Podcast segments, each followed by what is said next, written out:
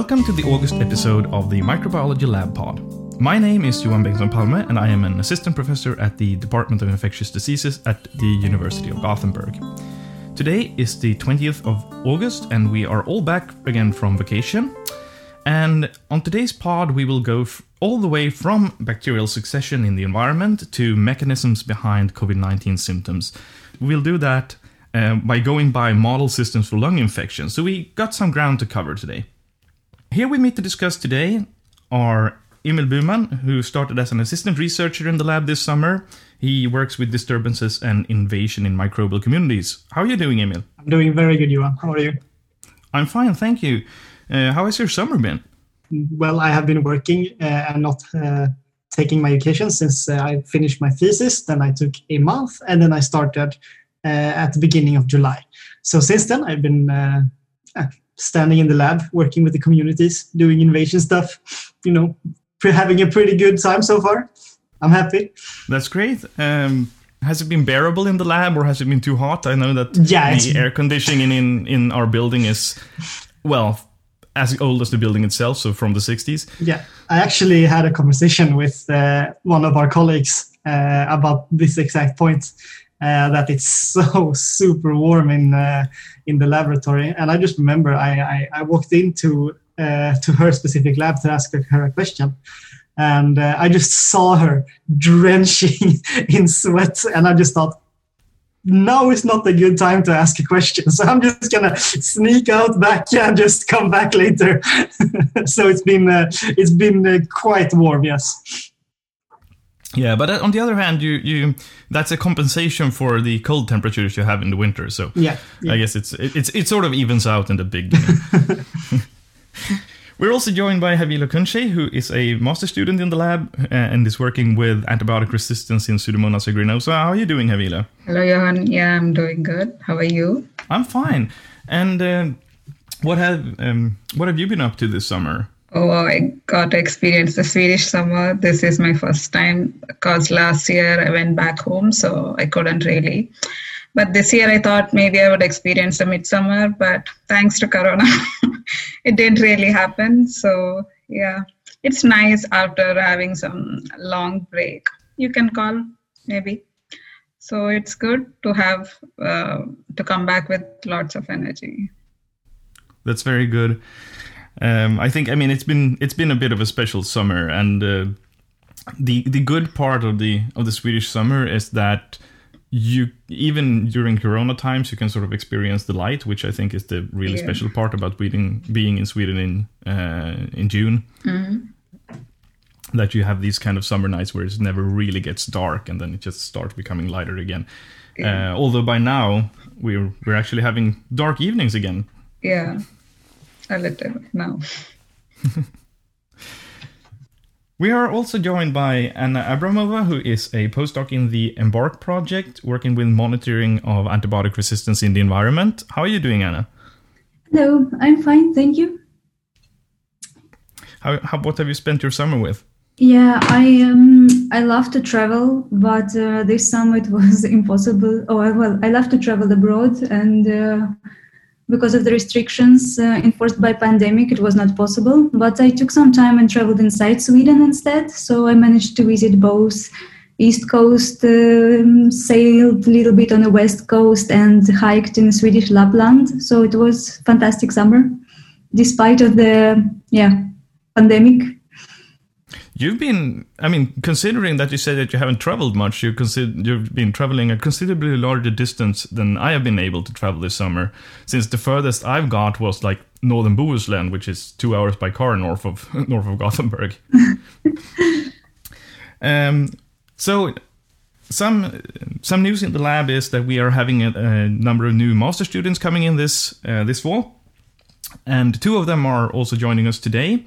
So first, uh, Mabuba Akhtar, uh, you are a master student who will be working with Emil on genes contribu- con- contributing to microbial invasion processes.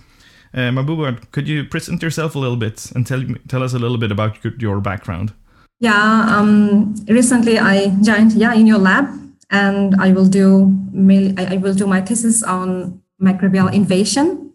Yeah, and here we will to work with the model community Thor. And previously, I I studied bachelor studies in my in Bangladesh in microbiology. Yeah, and um, yeah, I came here in Sweden last year, and also I have a lot of hope about the vacation, but it totally rained, I should say, because uh, I have a massive plan about the vacation, and I wanted to uh, solo Euro tour, but yeah, it, it, is, it wasn't possible for the COVID pandemic.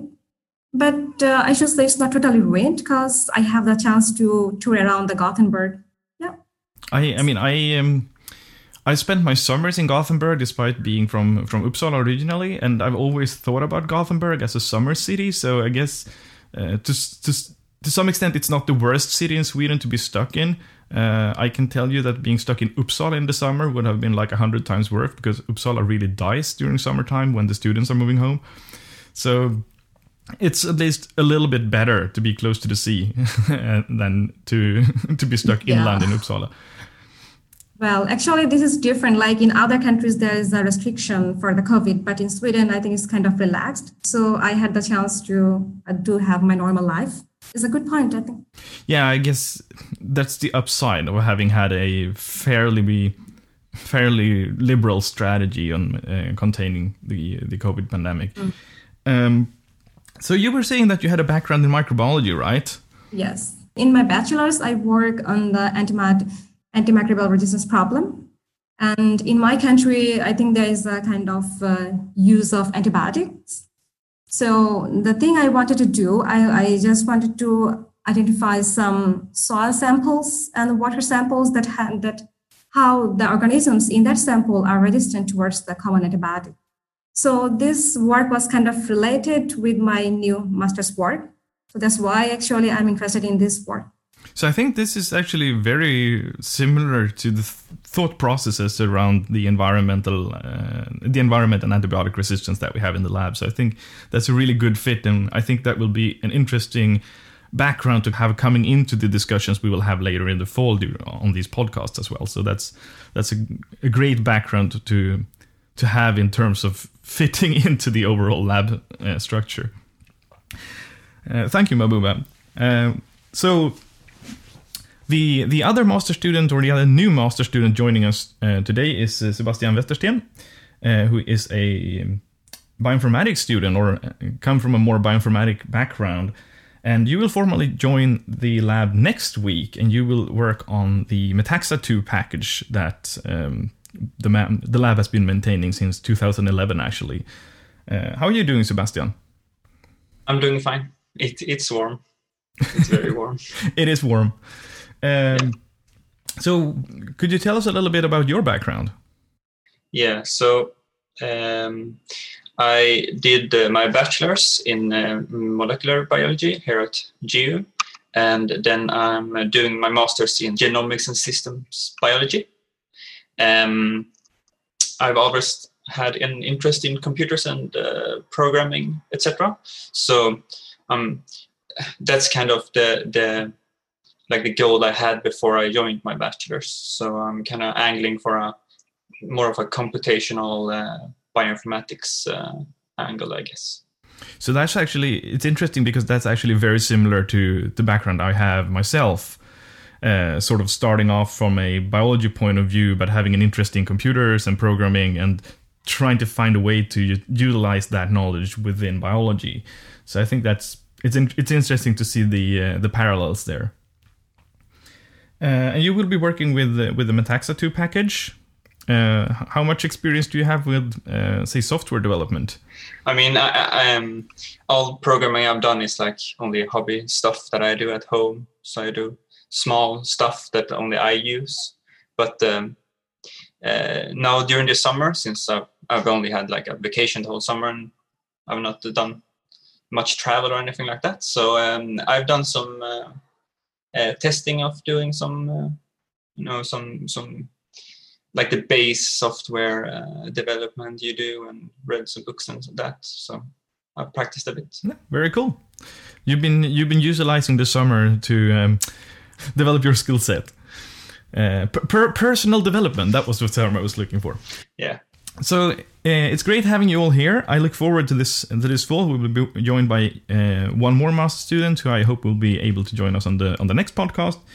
Um, but I think it's time for us to start uh, getting into the actual science of this uh, of this pod.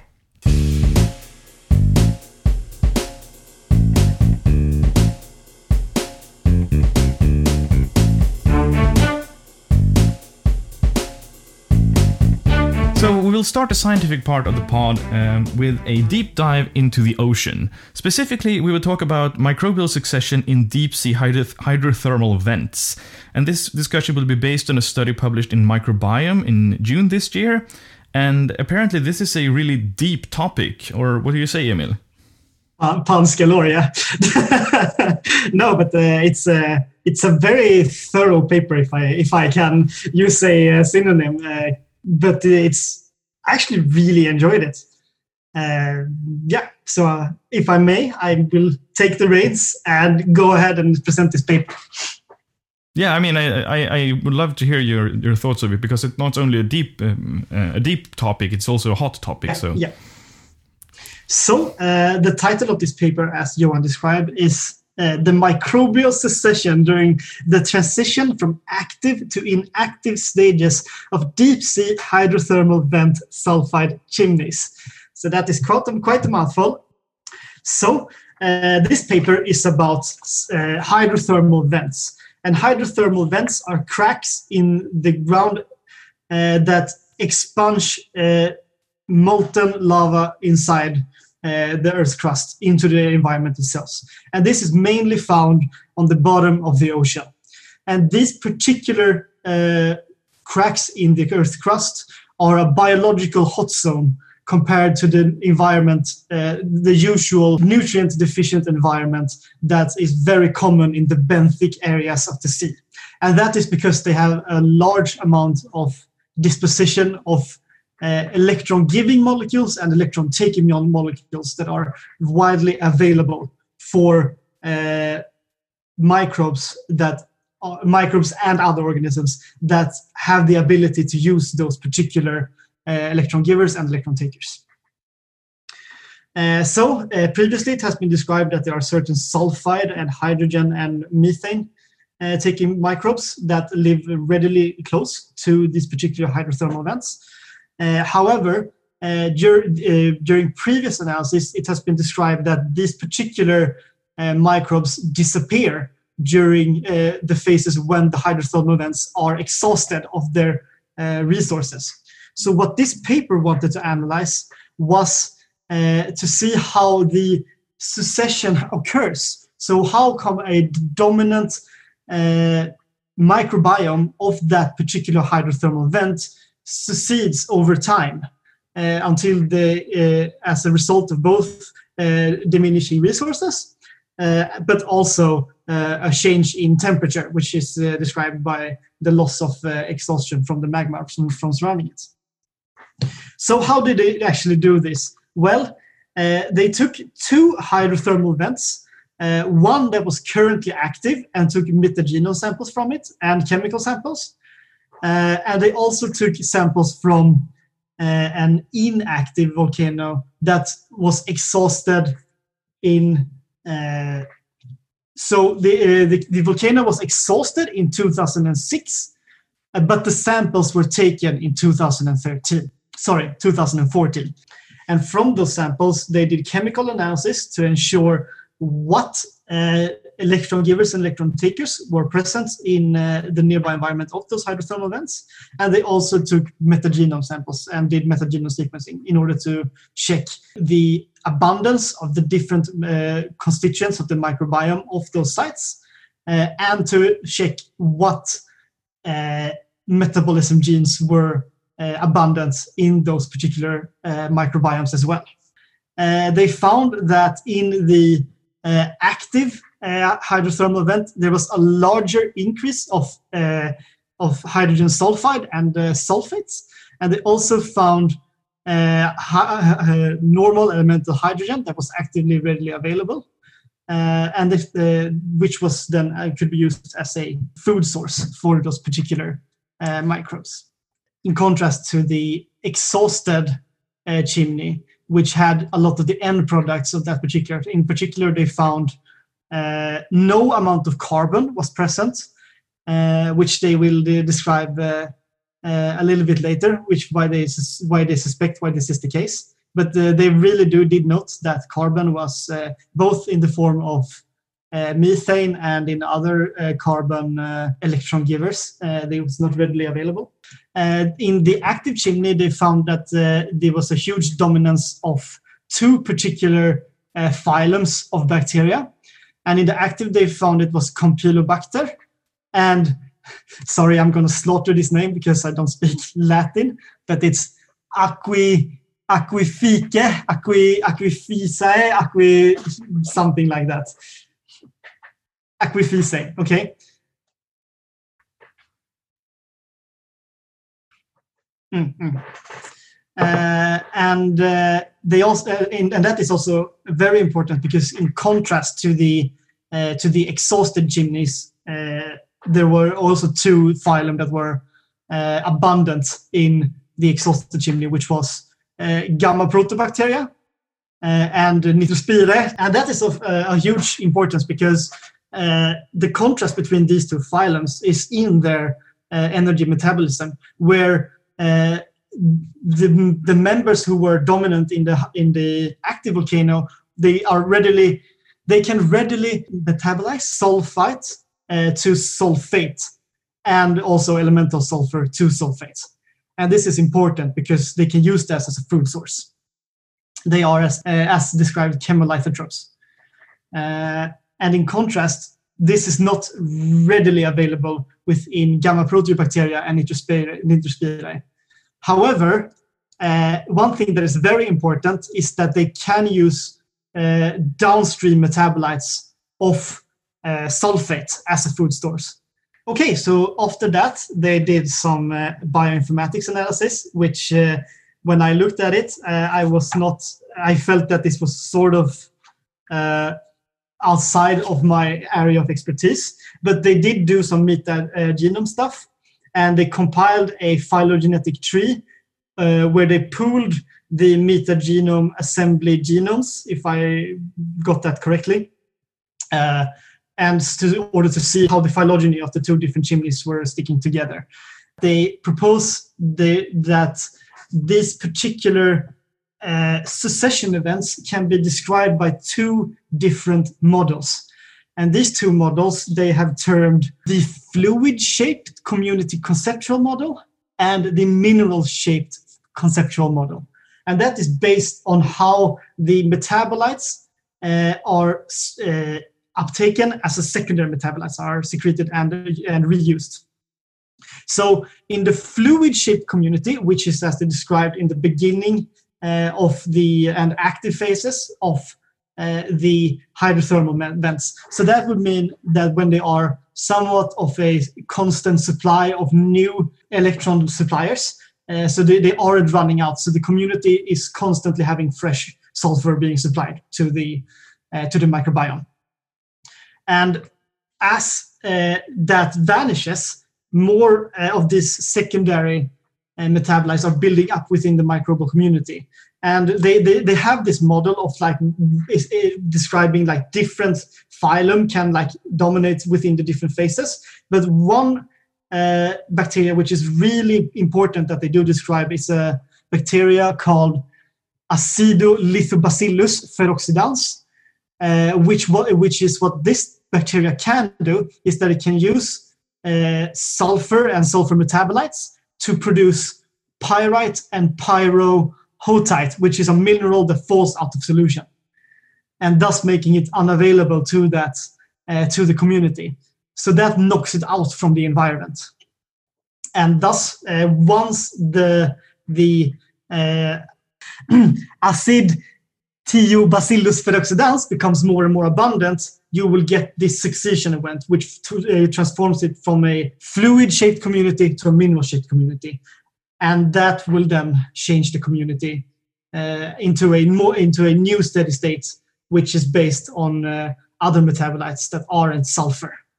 However, they did uh, speculate a little bit what would happen if the same hydrothermal vent was activated once again.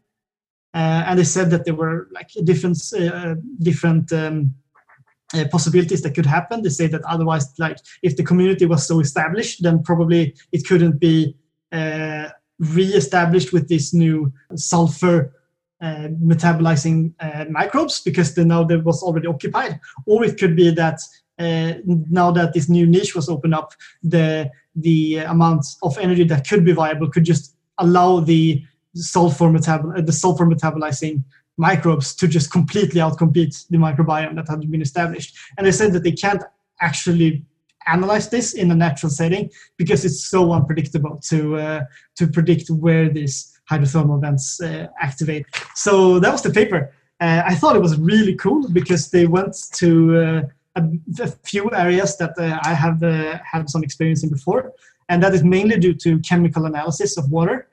And uh, they also went into the microbiomes, which is where I am working uh, in the field, which where I'm working currently. So I found that this paper was really, uh, really cool. It's like it's on the cutting edge of both of your expertise areas. yeah. I have one thing um, that I think is a bit of a pity of this study, and I think you've sort of touched upon why they can't do it better than that. And that is that they base this entire, as far as I can understand at least, they base this entire model of this succession process from the fluid shaped community into the mineral shaped community on two observations. Yeah. So they have essentially the active state and they have the non active state. And in my mind, given how quickly microbial processes proceed generally, it's not very surprising that they uh, that they see that this seven year or eight year time point after the activity ceased is similar to the one several thousand years down the line. Yeah. Because I think unless you have a change in the very environment, the actual succession from one type of community to another one, I think it would be reasonable to think that that could happen in days or weeks rather than years. Yeah. Uh, and that after that point, it's more of a stable niche, and that stable niche looks a lot like the other stable niches resulting from inactivated uh, hydrothermal vents. So I, I'm, I'm a little bit torn on uh, whether they could have done that better, but I guess you have you have sort of the answer to why they can't have better have more time points or why they couldn't get closer to the actual inactivation time of this uh, this vent. And i guess that has to do with the unpredictability. Yeah exactly.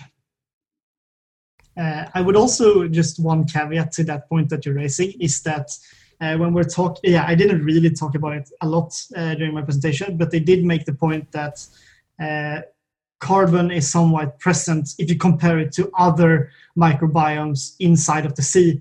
Uh, and that is due to this mineral phase uh, community uh, secretes carbon dioxide. So they, they actually metabolize all of the carbon dioxide present in, inside of that uh, community, and then they just this, just vanishes. So and they, they did uh, strengthen that point as well in with the uh, Krebs cycle was uh, enriched in the uh, what do you say in the in the in the non-ventilating uh, chimney compared to the ventilating one. So that would indicate that there, if there is some present, it would just be metabolized, and uh, it is more in the case that um, there is uh, carbon metabolism in in relation to uh, this hydrothermal vent. It would just be outcompeted by the sulfur based metabolism. Yeah, yeah, I guess it's this is this is sort of um, going into areas where I feel that their their word is worth a lot more than than mine in terms of interpretation. so if that's what they say, I guess I I'm on board with yeah, that. Sure. In terms of the bioinformatics in here, uh, do you have anything to to say about this? Have you looked anything about the, uh, anything at the methodology here? Yeah, I just took the bioinformaticians word at their word, and maybe I could have done some more uh, thorough research. But I mean, it, I thought I thought it was really cool. I didn't really go into the um, to the exact mechanisms of succession that they described once the uh, uh, once the uh, hydrothermal vents uh, stopped exhausting. But they are actually quite thorough in describing the um, uh, in what phylums dominates and what they secrete. Uh, and I think I Yeah, think it's really uh, cool. Yeah, I think in terms of the, uh, dis- describing the differences between active and non-active um, chimneys, I think it's a good description in terms of that. As I said before, I think the problem here is that they're talking about the succession process and they are actually not observing the process. Uh, I mean, it's a little bit like mm, visiting a um, pasture and then coming back a hundred years later and you see that there's a suddenly a forest full of spruces and pine trees there and you're um, based on that you're saying you're predicting what happened in between. And i guess there is a there is certain likelihood that you miss that there was actually a um, a middle phase here where you have most mostly leafy trees for example. And i think there's a there's a there's a similar problem with the logic here that they might actually be missing the window in between the active and the long-term non-active states. Uh, but aside from that caveat i guess i mean it's it's useful to think about this as a succession process. And i think that's actually something that we might want to take with us a little bit more. When we think about environmental system and antibiotic resistance and talk, start talking about antibiotic resistance ecology that aside from just being a selective process for antibiotic resistance you also have these other processes going on in natural systems um, unless they have already sort of matured into their final stage yeah, I mean the the uh, the analogs between uh, this succession event and uh, a potential succession event after antibiotic treatments are pretty obvious. I mean, uh, if you just if you can see it as a as a uh, as the same catastrophic event for the microbiome as an addition to an antibiotic, for example, in the gut, uh, compared to this loss of sulfur supply. Uh, And uh, of course, if you can see that there is uh, this uh, analog, maybe you could draw some parallels between uh, how the different abundances between the different parts of the gut, for example. Uh, yeah, so it's, it's it's a cool paper. I like it. Yeah, and I I mean, it, it is fundamentally it is about severe community disturbance in the same way that forest fires or antibiotic uh, treatment uh, are also severe disturbances to the to the local microbial uh, the local community in general.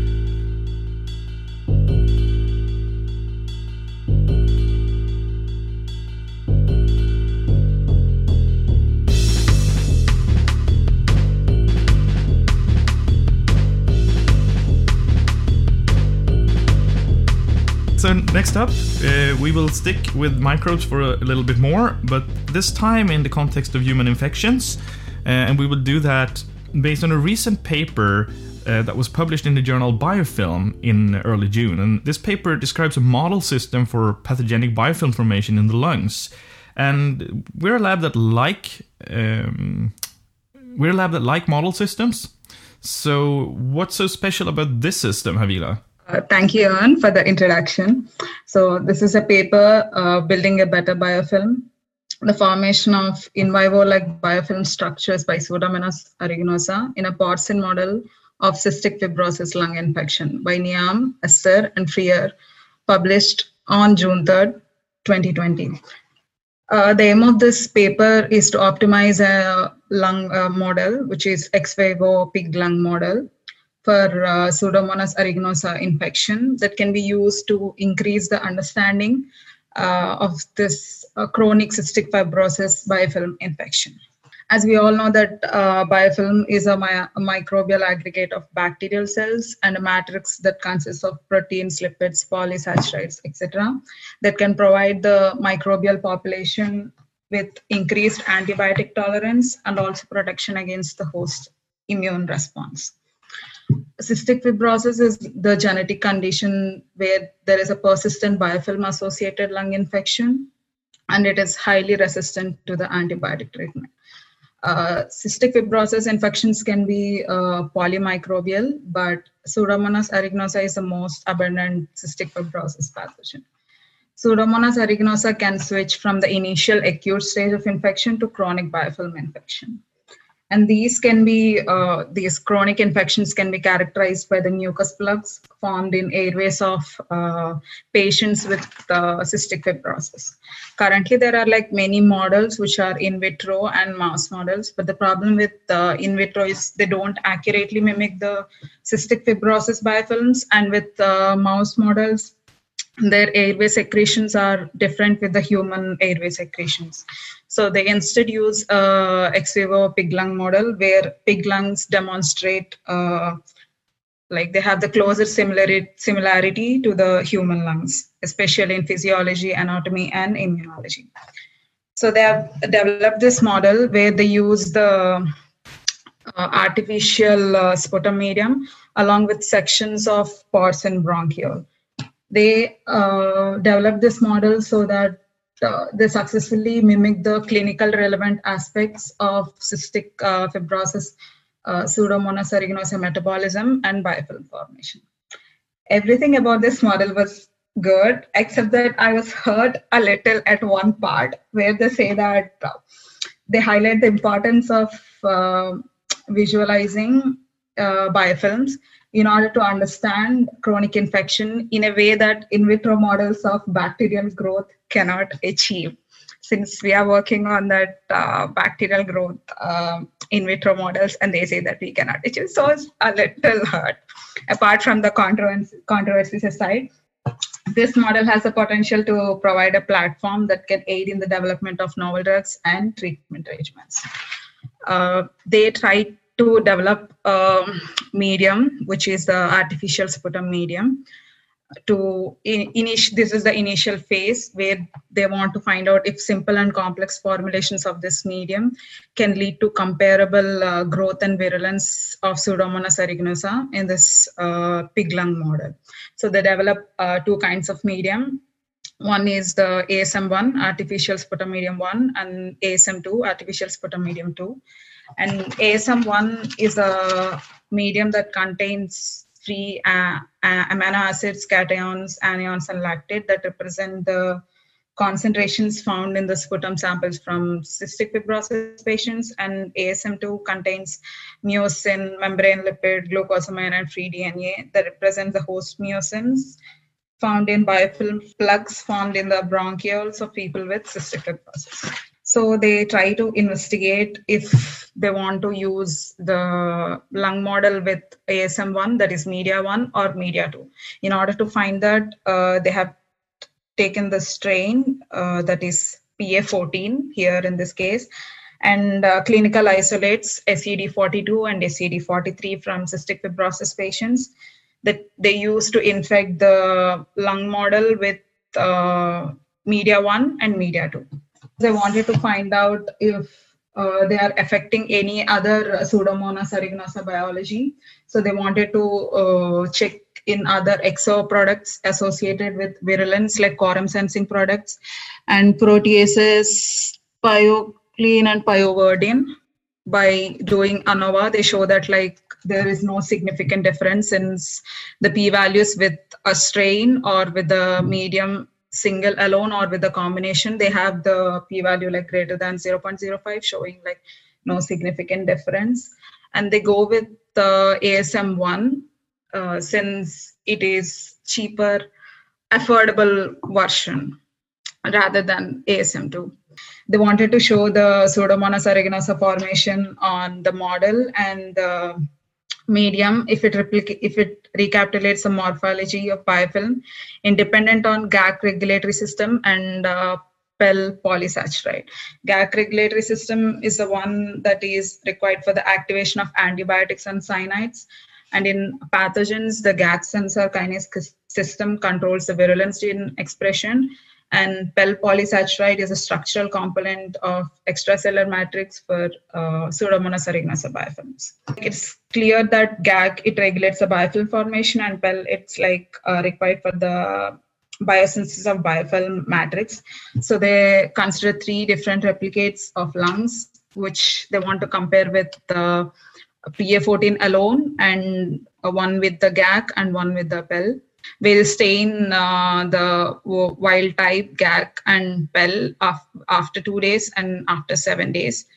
so after uh, all the analysis like uh, they work with the medium asm1 medium and by uh, working with different uh, mutants they want to uh, express that this model can work alone even in the presence of uh, other mutants that are responsible for the formation of biofilm. Like in, in in in vitro models or in vivo models these are essentially required. But in this pig lung model alone itself it can work um, irrespective of the presence of these mutants. So they say that like uh, this uh, lung model they have developed is like uh, useful uh, to replicate a realistic uh, CF lung biofilm, like the patient's uh, cystic fibrosis lung biofilm. And also it provides a gap between the in vitro model and human infection. Yeah, so I guess that means coming back to the question that we started with, uh, what is it that makes this model so special? Because it represents uh, exactly the CF lung patients, like how the environment of uh, what a CF lung patients uh, use to for the um, bacteria to grow. This is exactly a replica of those either the in vitro models or any other models we use they don't really like uh, look exactly the same but since this pig lung is like uh, similar to the human lung and it works uh, yeah, even after like testing with the other mutants like it can work without all those mutants alone like which are responsible for the formation of biofilm so yeah since it represents to the original cf lung i'm thinking that's what it makes it special so do you do you do you feel that they succeed in their in their stated goal in the abstract to bridge Yes. the gap between in vitro work and CF lung CF lung infection? Um, uh, I'm not sure if they can really uh, bridge the gap, but they did give some information on how it can be seen or what is the real difference between how an in vitro lung model and how a real uh, model that works exactly same to the infected patients. Yeah, I, I mean, of course, I'm I'm in uh, um, I'm in favor of models that mimic actual conditions. If that means that you get uh, more accurate results or more relevant results, but also it's a trade-off uh, against how workable the model is. Uh, I mean, ideally, we would do all of our studies in humans uh, in terms of relevance, but that would not really be feasible in terms of costs and ethical issues. Um, so we don't. And uh, I guess this is a way of trying to get a little bit of a middle ground there. One thing that I that struck me as a little bit complicated here, and it seems like you've been running into the same issue, is that uh, they say somewhere that their results clearly demonstrate uh, the importance of using biofilm grown in laboratory models and being able to to visualize this and not only do uh, colony forming units, for example. Um, the problem I have with that is not the statement as such, because I can see that, but I don't really think that they are making a fantastic job visualizing things here. Uh, because in basically none of those um, microscopy pictures, I can really follow Uh, actually, they want to show. I, I had the problem as well. This is a really nice paper, but the staining images are like kind of hard to understand and interpret. So I thought like everything about this paper is good, but except that uh, if they would have given like more clear description of the images, it would have been like really easy to understand. So that's what I thought.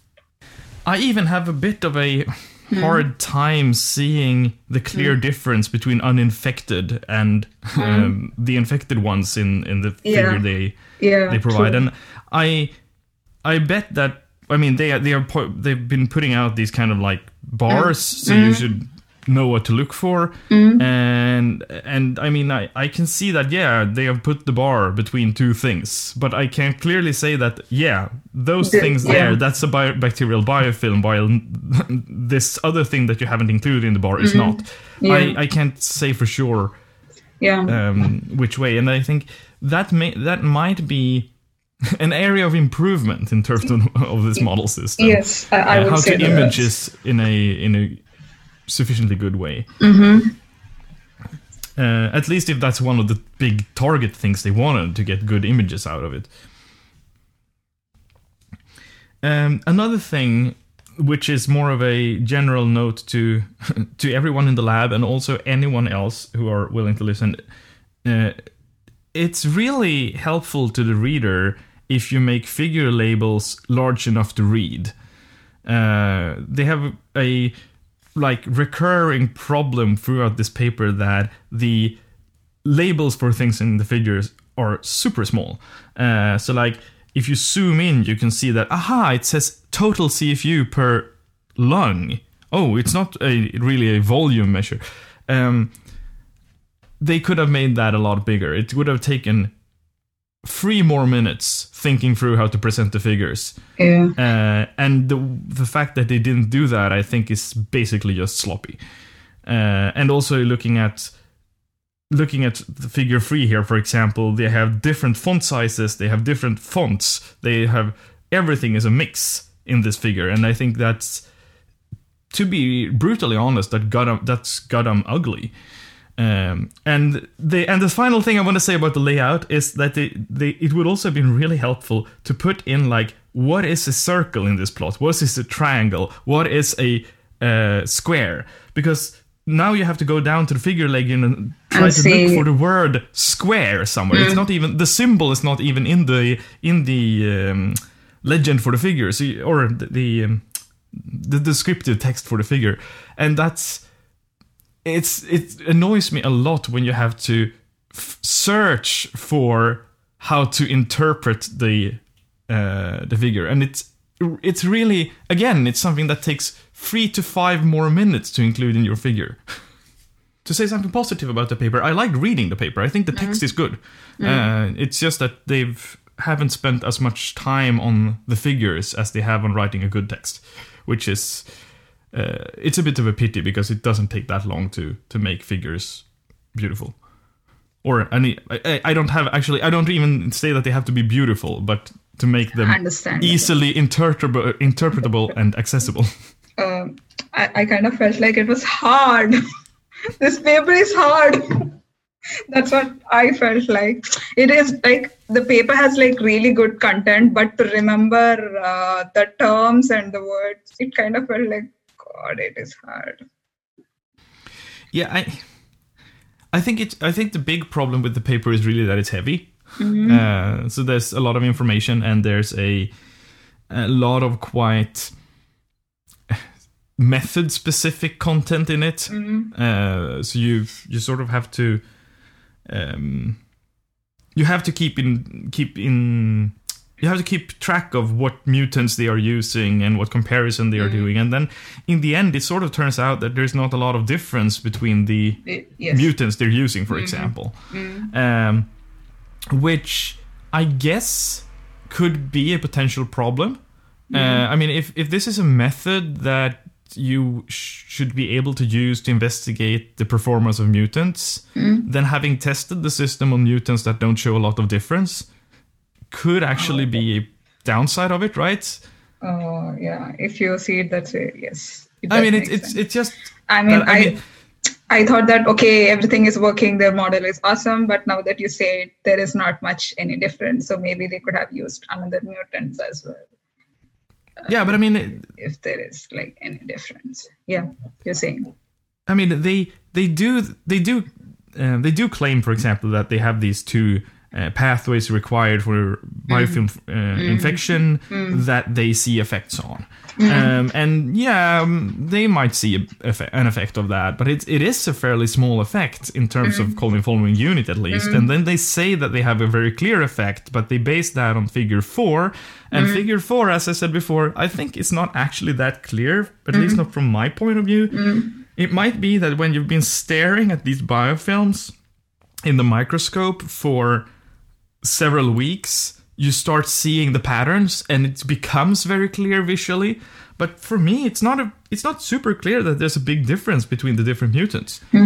Um, and I don't think that they make a super convincing case for that their model is able to really distinguish these mutants in important pathways.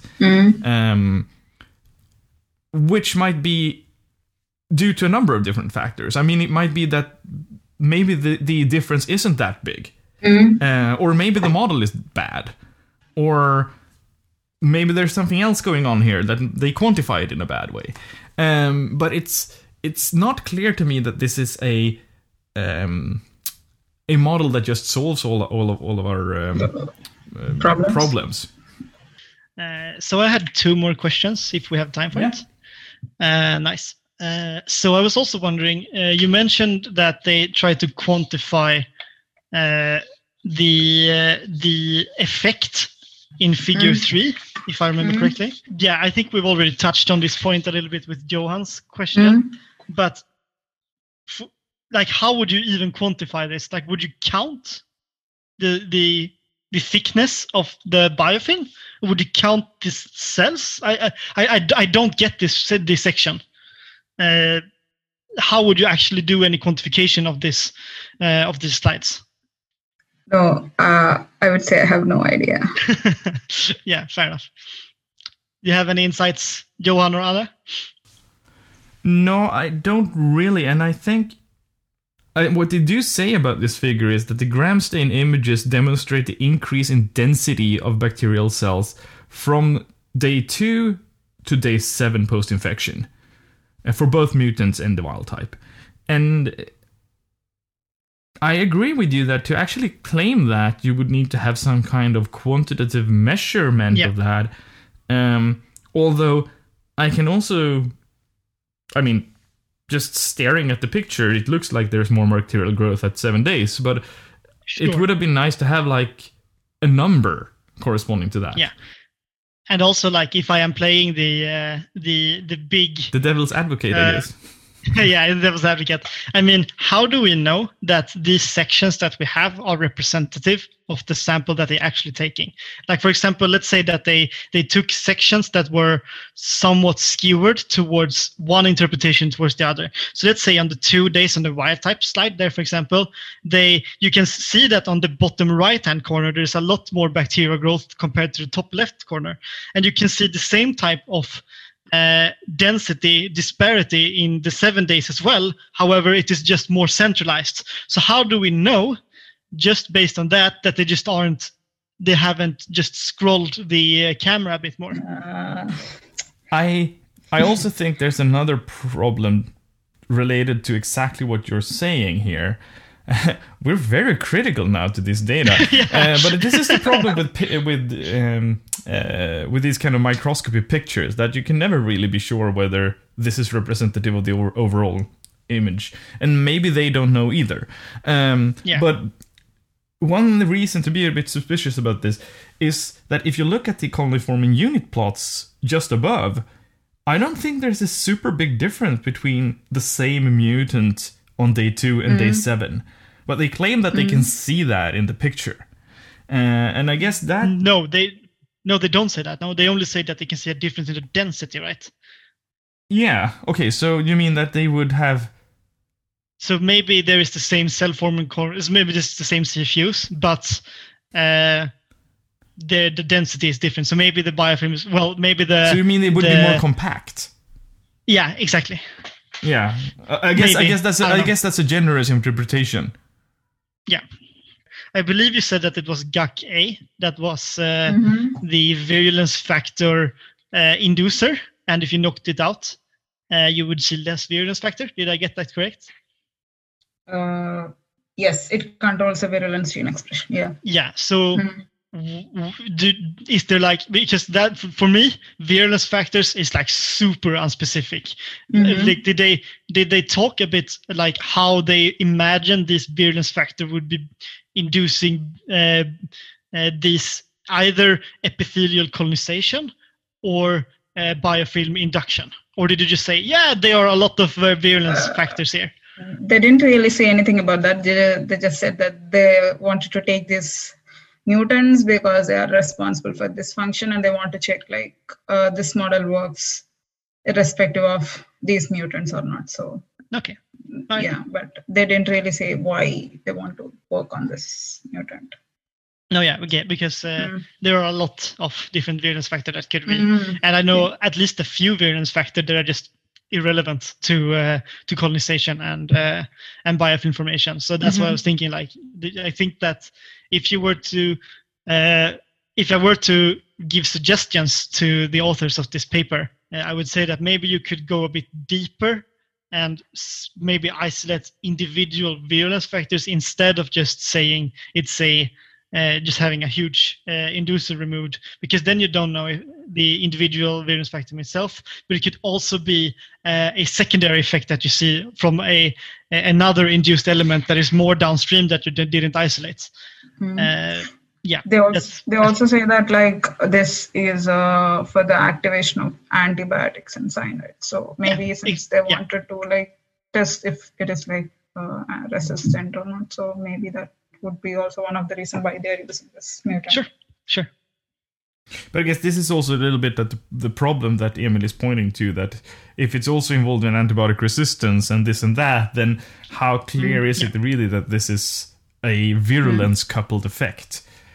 exactly Um, like how do you and also it could just be that uh, if it induces biofilm then it would become more resistant because dislocation of the uh, the individual antibiotic molecules themselves of course but that, that then it's not really i would uh, i would try to be more specific if i were Yeah. the authors of this paper next time So we, we we now know what Emil would say as a reviewer to this paper.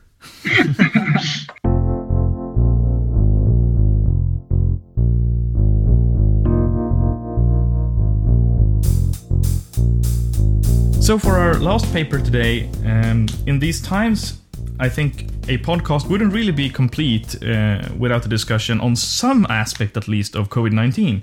So now we will discuss why patients with COVID 19 commonly lose their sense of smell. And we'll have this discussion based on a paper published in Science Advance, uh, Advances in July. Uh, and Anna, what have you learned? What may be the reason? Yeah, so I'm going to present this paper uh, that is called Non-Neural Expression of SARS-CoV-2 Entry Genes in the Olfactory System Suggests Mechanism Underlying COVID-19 Associated Anosmia. So anosmia or temporary loss of smell is a rather common uh, symptom and one of the earliest symptoms indicating COVID-19. And some papers also suggest that it is rather it is a better predictor than the well-known symptoms such as, for instance, fever and cough. However, underlying mechanism for loss of smell in patients with COVID-19 have been unclear.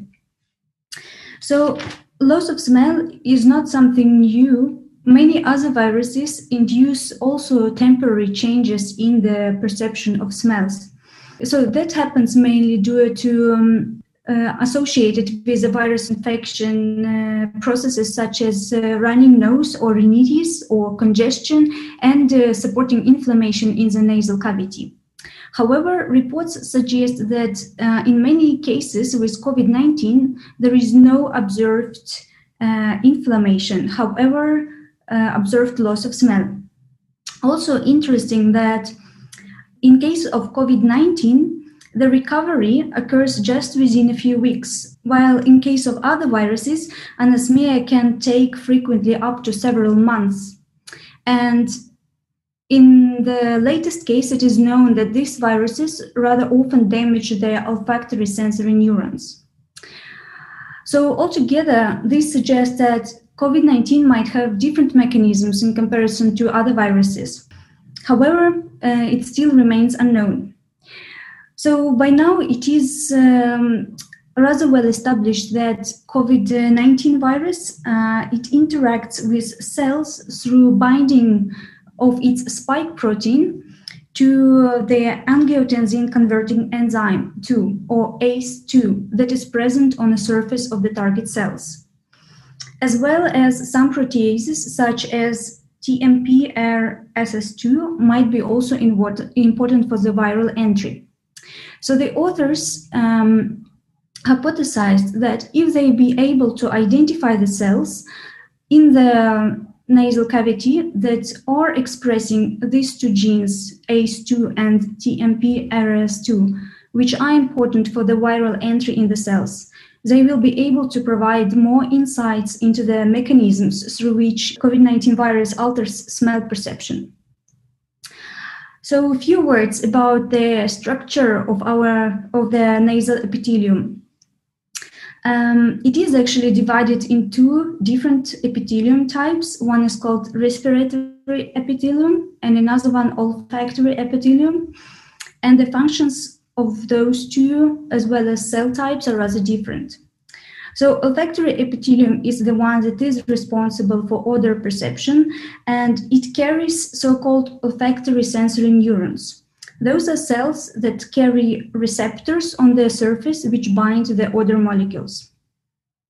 There are, they are surrounded by other types of cells which called support cells, and they can provide um, both structural support as well as clear the potentially damaging molecules or maintain, for instance, water and salt balance. Among the cells, there are also stem cells which are activated upon the damage and help to regenerate the tissue.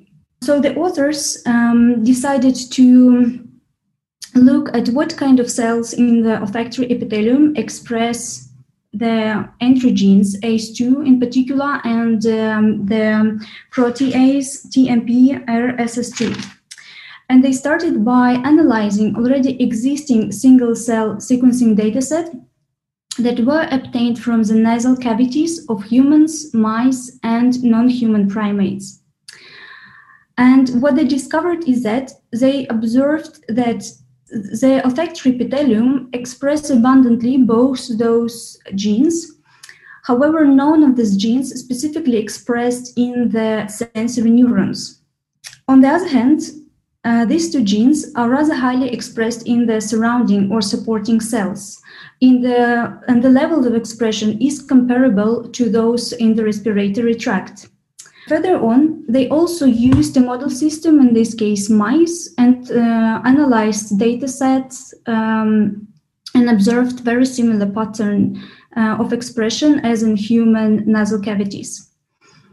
So, so they also looked at how, for instance, stem cells would behave when uh, upon injury and infection by the virus, and appeared that when the stem cells activated, they express much higher levels of ACE2 receptor, ACE2 uh, protein. And this suggests a high vulnerability to the virus. Furthermore, um, one, of the, one of the interesting questions how virus infects, how virus affects the olfactory system is connected to uh, the fact that it can affect both the olfactory um, epithelium, but also it can go into the olfactory bulb. And this is a structure in the brain that receives the odor signals and um, process them. So to um, investigate this, they looked at expression of the ACE2 in the olfactory bulb. Uh, they found that the neurons they do not express this protein. However another types of cells present in the blood vessels such they called pericytes um, and involved in the blood pressure regulation as well as inflammatory processes that they have ace2 on their um, they express ace2 so altogether this data suggests that covid-19 related anosmia um, may arise rather may arise mainly from uh, infection of the supporting cells rather than the olfactory sensory neurons, which explains in a way the rather fast recovery of the smell after the clearance of infection. Also, uh, they suggest several different possible mechanisms for disturbances in odor perception related to COVID 19. And one of them, it could be that um, infection of the support cells in the nose, nasal cavity could cause inflammation and um, um, and affect the function of both olfactory sensory neurons and olfactory bulb, as well as damage of support cells could influence signaling of the olfactory sensory neurons as well as their death. But also, they suggest that one of the potential mechanisms could be the vascular damage uh, that lead to inflammation and changes in the olfactory bulb function. The results of this study help to accelerate efforts to better understand the smell loss in the COVID 19 patients, as well as it could lead to treatments for anosmia and development of um, smell based diagnostics for the disease. I think first of all that this is a quite heavy study. I there was a lot of things to try to wrap your head around uh, throughout this uh, this manuscript. Um, and one thing that is not like immediately clear to me is how you would use this knowledge uh, in patients. Uh, because, as you say, I mean, the idea is that you would sort of be able to use this for some kind of early diagnostics um, but it's a little bit unclear to me how you would do that, aside from asking people whether they can smell a scent or not. I mean, do, do you see do you see this paper moving the clinical science forward there, or is it more like ah, we start seeing the mechanism? Yeah, in terms of uh, um, practical aspect and application, um, I think it is well known that uh, loss of smell is actually associated with different things such as depression and mental health. So, in a way, I think if the cause and the reason sort of established, it's much easier to treat it and find potential uh, ways to treat it. But in terms of early diagnostics, um, so based on things based on the um, other sources i sort of uh, heard that um, loss of smell is not always in the list of symptoms that are sort of described um, yeah in, in, in on different uh, recommendations let's say it's obvious if you have fever and cough then you have to go and get tested but uh, the numbers actually suggest that um, I think among um, people who tested positive, like 80% of them actually reported that they had an initial loss of smell. So it could be used as an early diagnostic, an early sign that it is um, ongoing infection. Yeah, and, and yeah, also I think I think, I think you have a point there that I mean having a clinical explanation and a clinical rationale to include it among your diagnostic criteria might actually help. So that's a um, that's an aspect I haven't thought about. Um, still, to some extent, I feel like didn't we already know that loss of smell was one of the like hallmark signs of COVID nineteen, uh, as opposed to say influenza. But but but you have a point. Having a having a scientific reason behind why you would expect this symptom is making it more likely that you also take that uh, symptom seriously. Yeah, I think it's also, as I said, um, since it's not yet, um, there are no studies that prove this scientifically, it's not taken as serious. And one of the consequences, for instance, could be that, well, you can experience loss of smell, but doesn't feel any other symptoms yet. And this wouldn't stop you for instance from going uh, to work and uh, like infecting other people. But if it would be confirmed systematically in studies i think then of course another measures could be taken in this case. Let's say yeah you stay home and take a test instead of going somewhere yeah yeah. Yeah. Uh, it's actually really interesting. I just uh, looked up uh, quite quickly the swedish cdc to, to list uh, the symptoms of covid-19 and uh, anosmia is currently not uh, among them. So uh, that's actually a really strong case for why, uh, if we can actually see that there is a molecular mechanism uh, that is uh, viable for the induction of the symptom, then that symptom should be included in the list of things to look out for if you are suspecting COVID 19 infection. Uh, so I was thinking a little bit about they were describing that they used uh, mice as a model system for the uh, as as a as a proxy for uh, uh, the model system that they wanted to do in humans. But from my understanding, uh, SARS-CoV-2 doesn't affect mice. So how did they did they create some sort of chimera, or how did they actually analyze this in mice? Mm, I'm I'm not sure. I thought that mice got also affected, and there are studies going on. uh, In, Oh. I thought it was only uh, like uh, civets and uh, uh, and cats and yeah, some other bats and stuff. Now, I I am at least partially on uh, on Emil's side here. I think mice is not thought to be a very good model for uh, SARS-CoV-2 infection, as far as I know. Um, but are they actually are Yeah, they I mean, actually using the mice models like that? Um, well, they use samples of mucus and the data sets obtained from the mice. Yeah, but So they did infect uh, the They nasal did? cavity of mice. Yes. Or is it just that they are looking for cells expressing ACE2?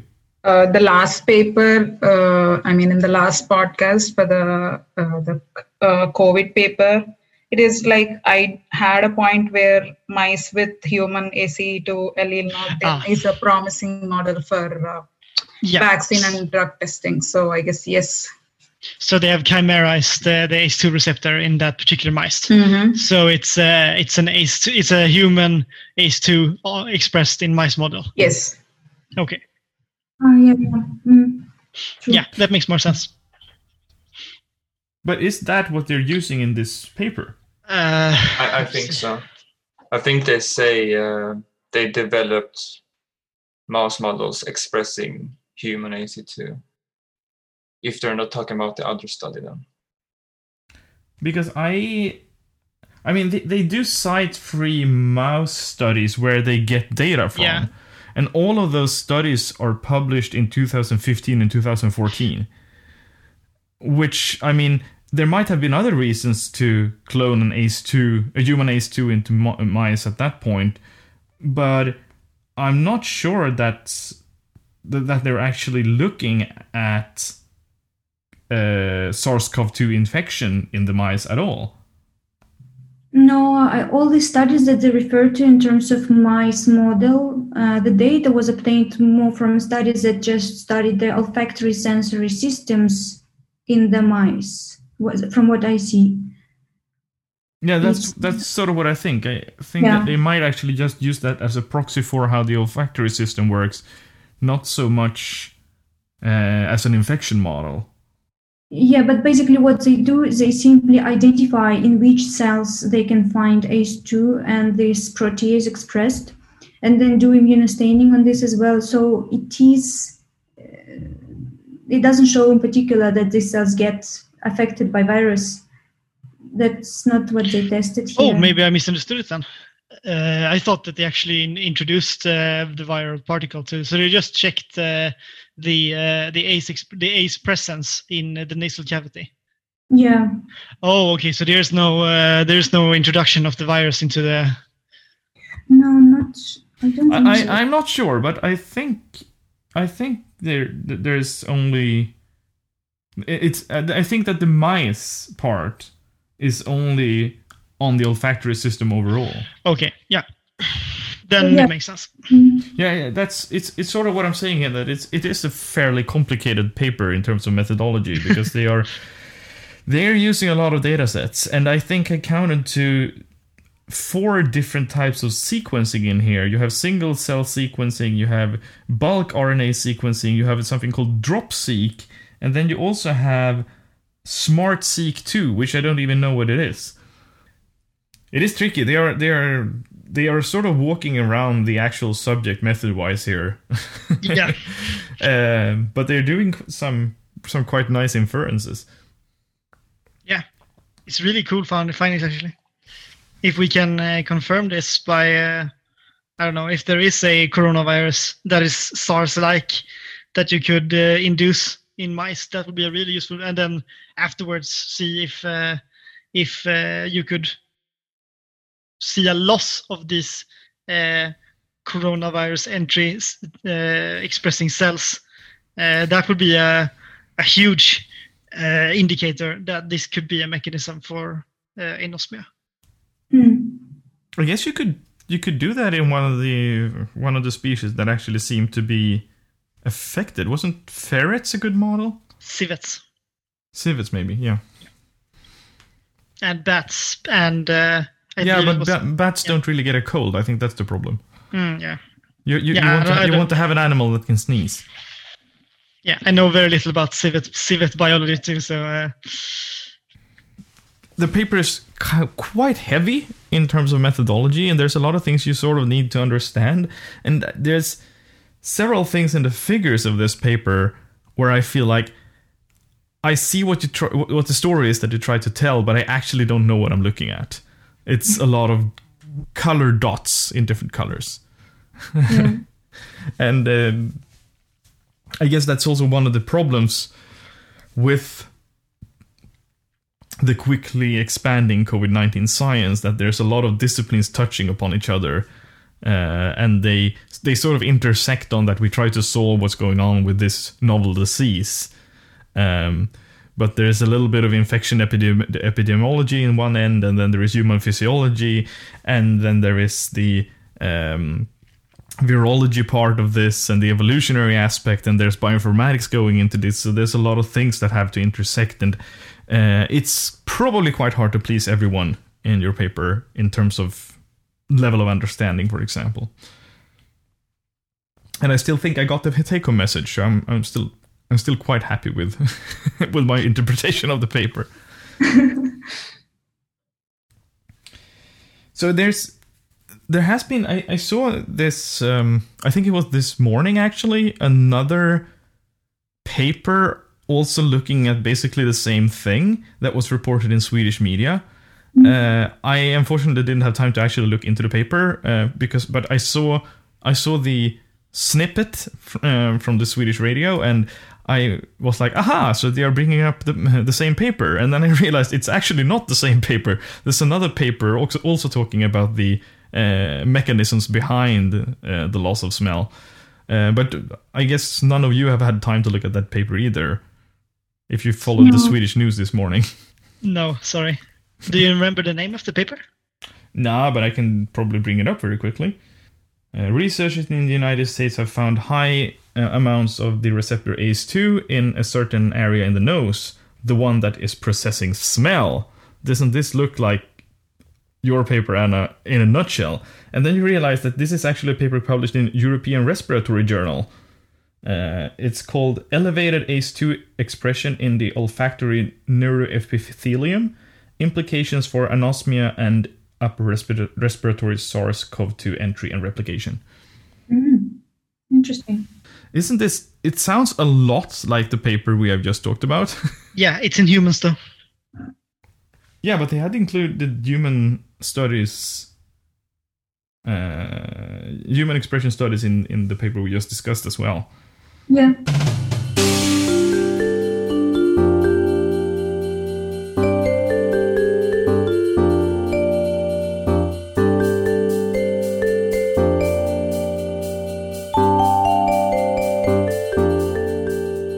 Approaching the end of the pod today, and um, schools are starting again in Sweden, as is the university, and many people are going back to work physically now after the summer. So um, I would like to just quickly have a round of uh, opinions on this. Uh, what do you feel towards this development? And I'll, let's start in Sebastian's end. I mean, it's if you go out now, I, I guess a lot of people still have vacation, but if you go out now, it's almost like normal. I, I don't think there's anything different, at least where I live, uh, out in the Kviberg area. If I take the trams or anywhere at all, even if it's like during the day, it's everything is full like normal. uh, a similar impression struck me when I was downtown yesterday to uh, collect my new glasses. Uh, that before the summer and in the early summer, it still felt like everything was a little bit more sleepy than normal. Even though you, I mean, there were people downtown and there were people at the cafes and at the restaurants, but it, it, it didn't feel like there was a lot of people and it felt more sleepy than usual. But now, after the vacations, I wouldn't have been able to tell really that there was that we're still in the middle of a pandemic. uh, except that there's signs saying keep distance.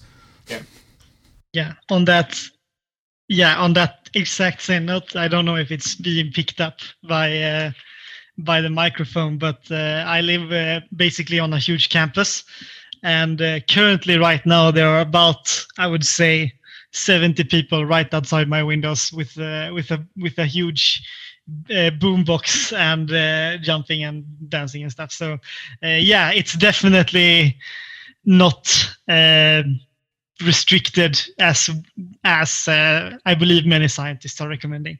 People are not following those guidelines, at least not in terms of uh, of new students. So what what I what I think is kind of curious in this context is that the at least yet the Swedish case numbers have not really jumped. Uh, there has been talking maybe the last week, maybe the last two weeks of that we have reached like a a new plateau rather than having falling case numbers.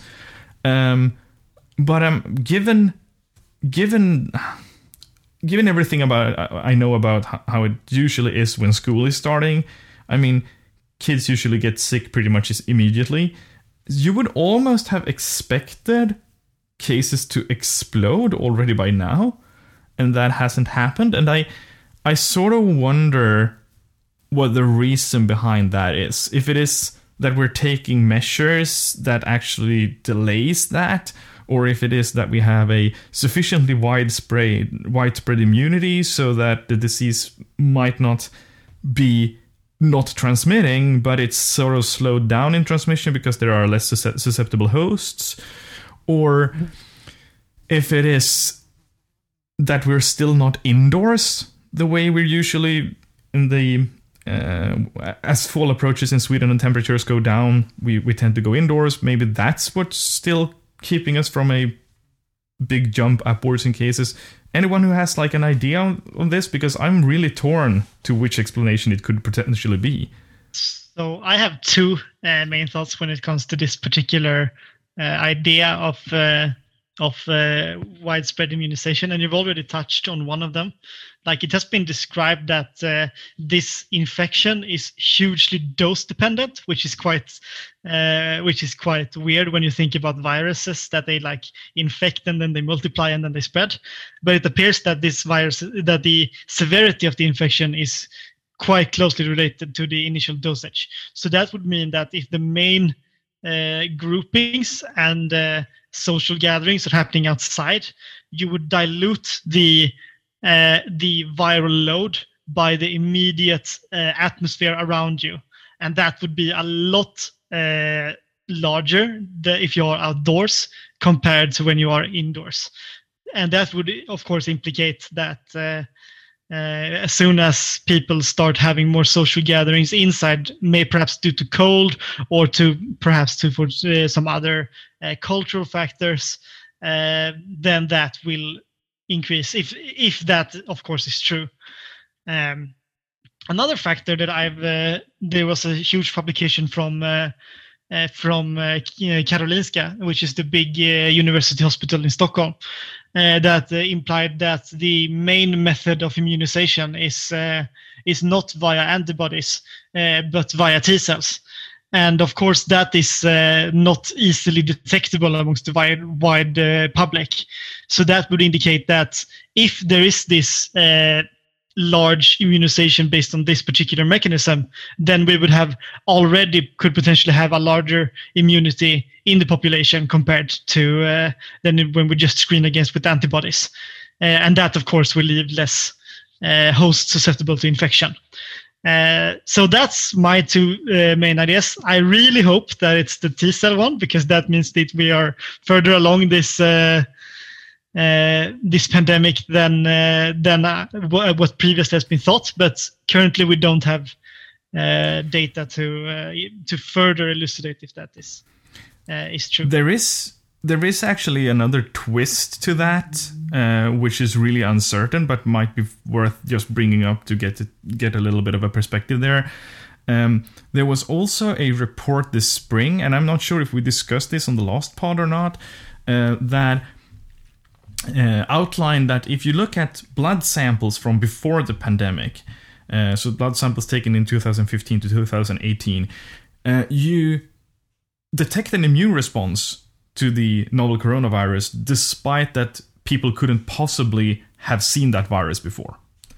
Um, so it was hypothesized that a certain portion of the population might have a immune response despite having haven't been been exposed to this exact virus before similar to how there seems to be a cross reactivity between the original SARS virus and this one and if that would also play out in the human body it would mean that you would um, that you, you would at least have a partial protection uh, maybe full protection to covid-19 even if you haven't been exposed to this exact coronavirus before and I think the degree to which they detected uh, this immune response in old samples was something like 30 to 40 percent.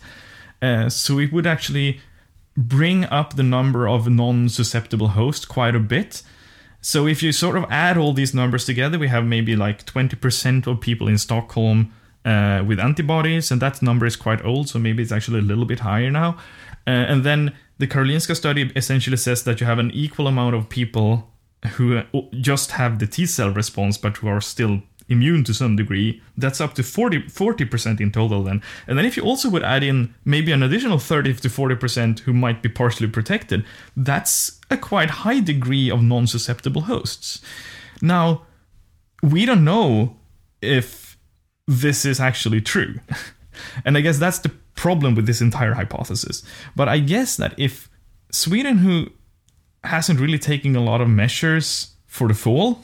If we still keep on not taking a lot of measures and keep going on basically as normal, and we don't see a huge imp- increase in cases, I think that speaks towards that that would actually be the case that a lot of people have previous protection or at least previous partial protection.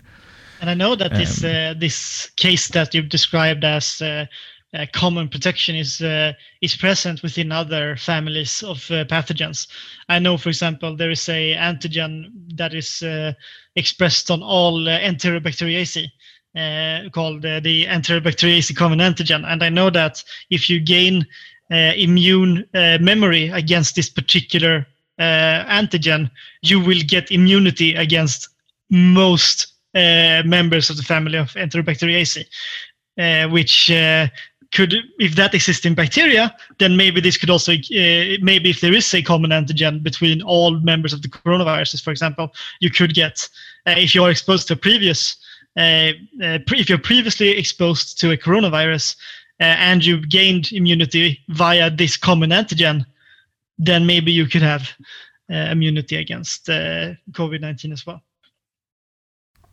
I guess this is one of the cases where only time will tell yeah. because I don't think the research will catch up with the virus until we uh, either know or don't know. If yeah. you see what I mean? Yeah, I don't even know how we would find such a yeah. yeah. I every time I listen to some podcast or read things, it's very trendy nowadays to compare this current pandemic to 1918 Spanish flu. And if you remember, what happened there is that there was a second wave that was first there was really um, how to say people started to feel that it's over now and everyone was so happy and celebrating and then it was second wave. It was much more deadlier than the first one. Um, so yeah. No one knows what's going to happen but uh, if you look uh, at the reports currently i think you see that certain countries started to um, impose restrictions back, like for instance Italy and um, and Norway and Finland and actually South Korea, I think as well. Yeah, I saw France as well. There, yeah, there is an increase in cases again. Yeah, and I think that's what makes me curious is that we're not seeing the same thing in Sweden, at least not yet. Um, but because I think the interesting thing about this rising rising cases is that it's not right. It's not really like it's only in countries that locked down early and didn't have a lot of cases in the first round. Because if that was the case, it would be really easy to say, yeah, okay, obviously, when you start re- releasing restrictions and the virus is still around somewhere, you will start seeing reinfections. But it's also in places like Italy and Spain that were actually quite hard hit by the first wave of the uh, of the virus. And what makes me wonder if if the new the distribution of these new cases are in other cities, and I haven't really seen good data on that. Uh, it could be interesting to see if like if you have, for example, the, the virus now spread, spreading in southern Italy as opposed to northern Italy, that would make a lot of sense. But I I haven't seen good data separating that out on a lower level than uh, than entire countries. So that's uh, that's a wrap for today. I would like to wish all of you people uh, who've been uh, with me today um, a nice start of the fall. That also goes to everyone listen to listening to the pod. Uh, remember to wash your hands, take care, stay healthy, and according to Emil, also stay outside as much as you possibly can.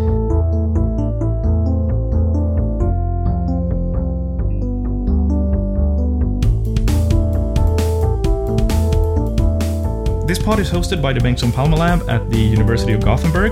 If you have any questions or comments about the content of the pod, uh, please send us a message on Twitter at Bengtsson Palme, that is one single word, or you can also send an email to podcast at microbiology.se.